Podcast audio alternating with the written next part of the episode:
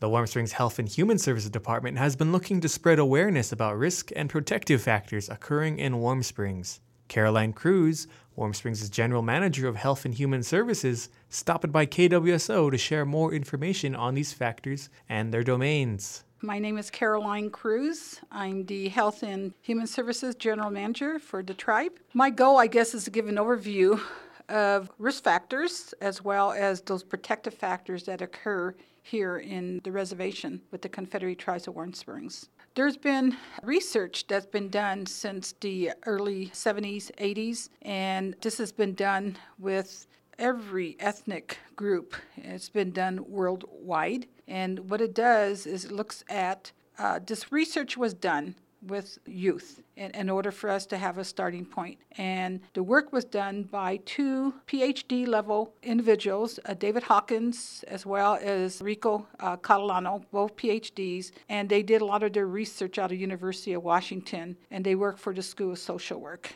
And so, so this is something that just came from nowhere. It's been around for quite some time the research was done again around certain domains. And so what they looked at is what puts young people at risk at the community level. What's happening in terms of risk factors? So some of the risk factors that occur at the community level is the availability of drugs, you know, within the, the community, as well as if we wanted to look at firearms, you know, how, how much is it available to young people? And then look at community, what they call community laws and norms in terms of what do people think about their attitude around drugs as well as maybe uh, firearms. So, what, what they say is the fact that there's a lot of risk factors in community. It predicts in the future possibility the young person then having trouble with substance abuse, delinquency, school dropout, uh, teenage pregnancy, as well as there was a lot of other research done on gambling and also that was added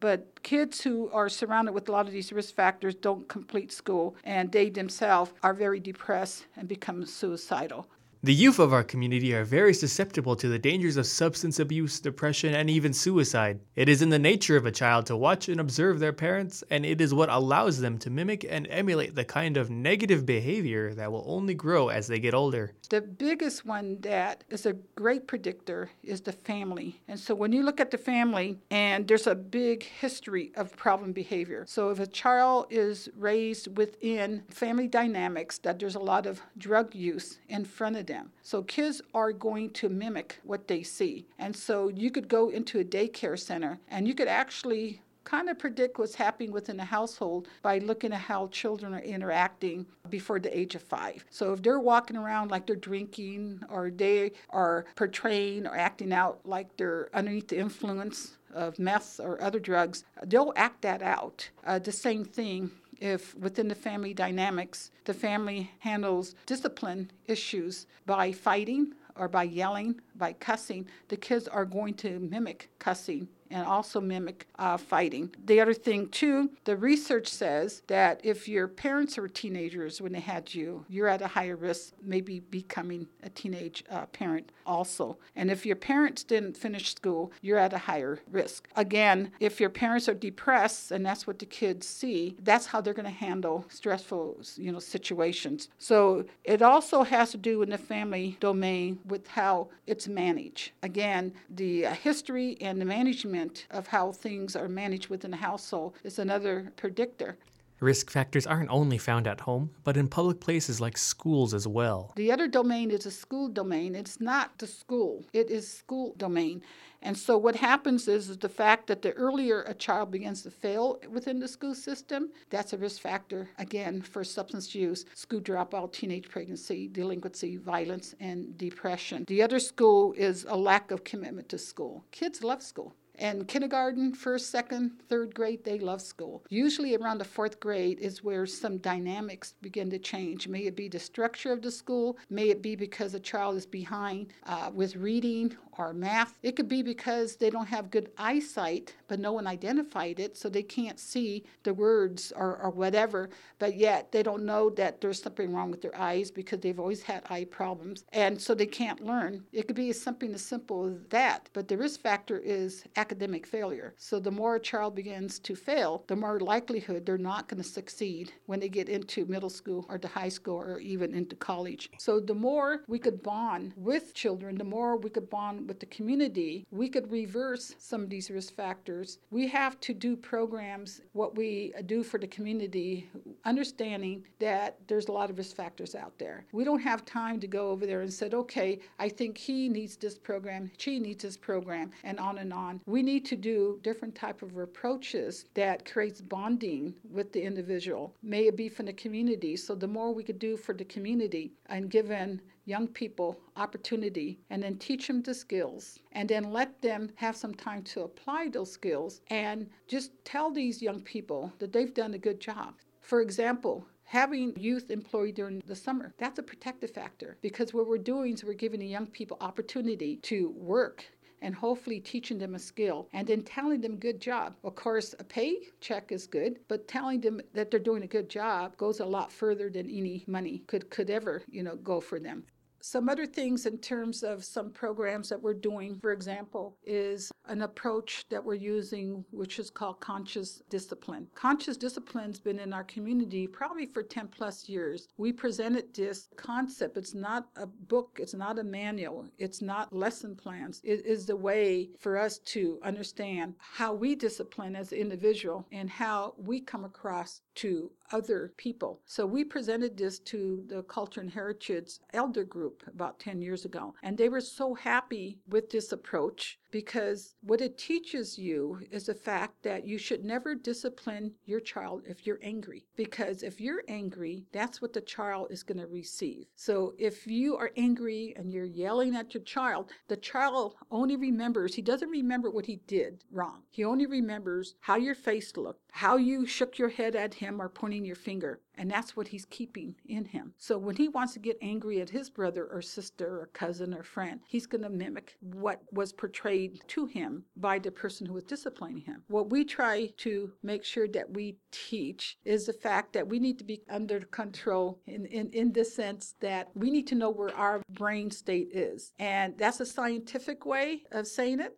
but we need to understand that if I'm angry, I'm in the inner part of my brain, and that's in an emotional. I should not discipline my child when I'm emotional. What I need to do is take some deep breaths and get away from the situation and let Junior know, Junior, I need to talk with you later. You know, I need to walk away. He already knows you're angry. You don't need to explain to, to him he's angry. He even knows what he did wrong. And he's waiting to be yelled at and then he's going to kick back at you, whatever, or yell back at you, and he and he's preparing for that. He's not prepared for you to walk away, but you can't let him get away with it neither. So you have to come back when your emotions are under control, and then you sit down with Junior and you explain to Junior for him to know. Junior knows he already did wrong. He doesn't need to reenact it. He knew he did wrong, but he also needs to take responsibility for that. It said, so you're not going to do any excess discipline. What you're going to do is work with Junior and let Junior even be part of his discipline. Kids are more harder on themselves than we are as parents because kids know, and kids do not really want to disappoint their parents or their grandparents. They really don't, and they don't like that feeling when they did something wrong. They really, really really don't. So we shouldn't go in there and trying to make them feel. But they need to understand that there's certain type of thing that they done. For example, if Junior pushed down his sister and pulled her hair, he needs to understand that that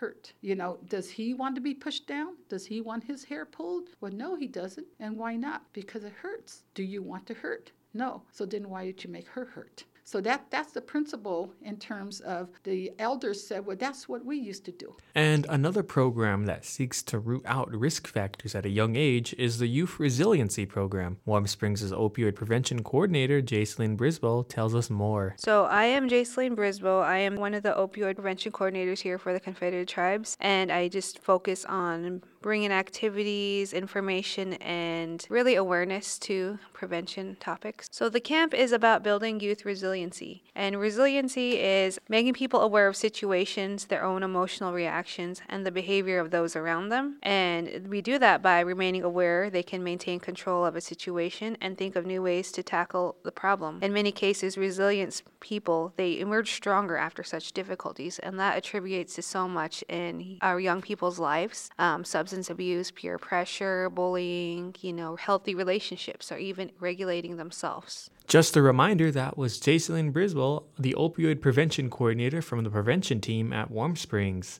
Powwows, dancing, and making your own regalia are all protective factors. A powwow is a protective factor because it takes time to put a powwow together. And if parents work with their children and the child maybe even make their own regalia, uh, make their own moccasins, you know, make their own shawl. That's a protective factors because we're giving them opportunity, we're teaching them a skill, and then they dance. And it doesn't have to be competitive. It could be, look at my grandson, look at him. I'm taking pictures of him and I'm sharing it with the other family members. That's a protective factor. It's making Junior feel good about himself, that he's a good dancer and that he is promoting culture and he's being praised for that. So that's that's a protective factor. So this is the reason why we try to make sure that we have a variety of activities for all ages. It is worth noting that even the smallest of things like teaching a child how to tie their shoe and praising them for it can help them immensely. These small bits of praise can go a long way for a kid, and it is important to give the youth opportunities for them to strive and help them understand that they do have meaning in our communities. The most important, I think, protective factor is to try to do what we can for five years and under, because that's where they're forming their behavior patterns. Uh, this is where we start teaching them independency in terms of the fact that they could do things on their own, teaching them how to tie their shoes. That's a protective factor, and we don't see that that is a protective factor, but it is because of the fact that we're giving them opportunity, we're teaching them a skill, and then we're telling them, "Good job." We know that you don't learn how to tie your shoes overnight. Some kids can, most kids can't. And so we don't discipline them because they didn't do it right. We don't call them stupid. We don't belittle them. We tell them that's really good. Okay, let me teach you another way and how you could tie your shoes. It might take a week, it might take a month, but once they learn to tie their shoes and they feel good about that, then they're going to want to please whoever they're in the care of, may it be their parents, guardian, brother, sister. Look, I could tie my shoes. We the adults then have to praise them and we have to tell them that was a good job. You're so good, you know, how you tied the shoe and how you looped it around. Those are protective factors.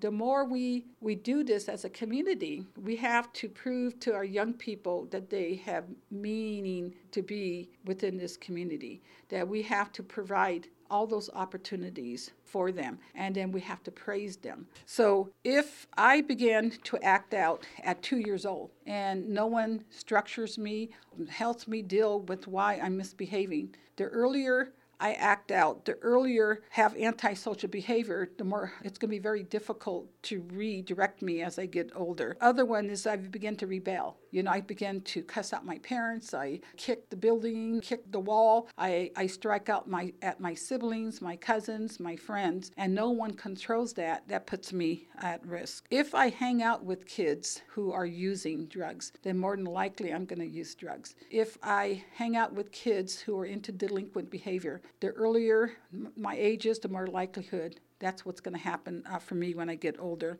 If I get involved with a gang, more than likely, if I'm with a gang at 10, more than likely uh, it's just going to be more serious in terms of gang behavior as I grow up. Again, the earlier I get involved with these behaviors, that's a risk factor you know, for me if it's not redirected. And we can't leave out special needs. If, if some kids are, are born fetal alcohol syndrome, fetal alcohol drug affected, if I'm born with some disabilities, that puts me at a higher risk when I go to school and other kids put me down. And it's easier for me to connect with people with uh, juvenile delinquent behavior because they accept me, the more likelihood that I'm going to be at risk. So these are all risk factors that come from the community, the family, school age, and my individual characteristics. And here is an interesting fact you may or may not know about SIDS and the involvement of baby boards in Native American cultures. Let's talk about back to the boards. Okay, back to the boards is a tribal based practice. Back to the boards, back in the 90s,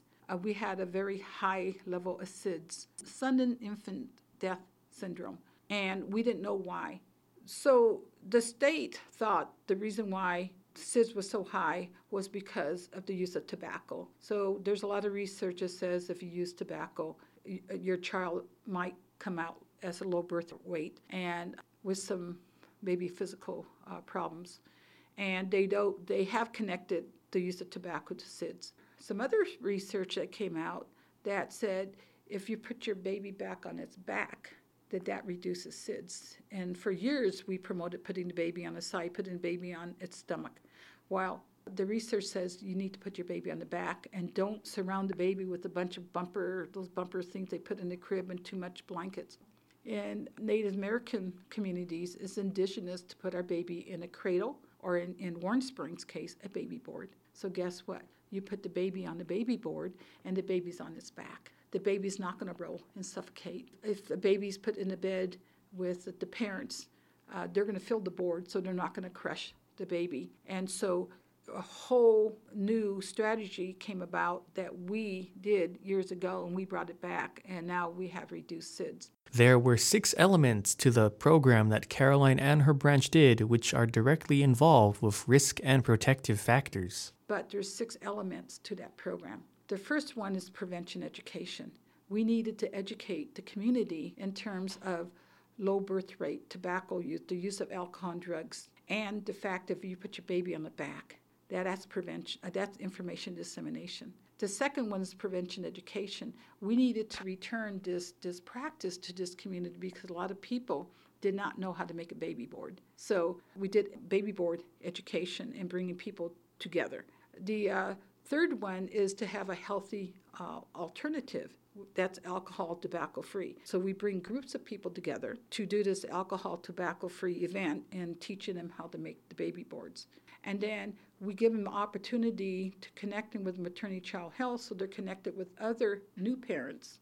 And so they could talk about not only before the baby is born, but after the baby is born in terms of some difficulties it is sometimes. You know, my baby won't burp, my baby has colic, you know, uh, different type of things so they could have to work with the community. The next one is policies and environmental. So what we've done here by bringing the baby back to the boards, back to this community, we are now setting new policies and saying that anytime you go to our Indian Health Service clinic, that they're going to refer you to this class and they're going to refer you to maternal child health, and this is a guarantee. So we establish a policy and we impacted the environment. And the last uh, strategy is early identification referral. So if I was a new mom and I was making my baby board, and then I shared with you that I'm suicidal, that's early identification and referral. So I need to seek the help to figure out why am I having these thoughts about killing myself. So those are the six strategies. So it's information dissemination,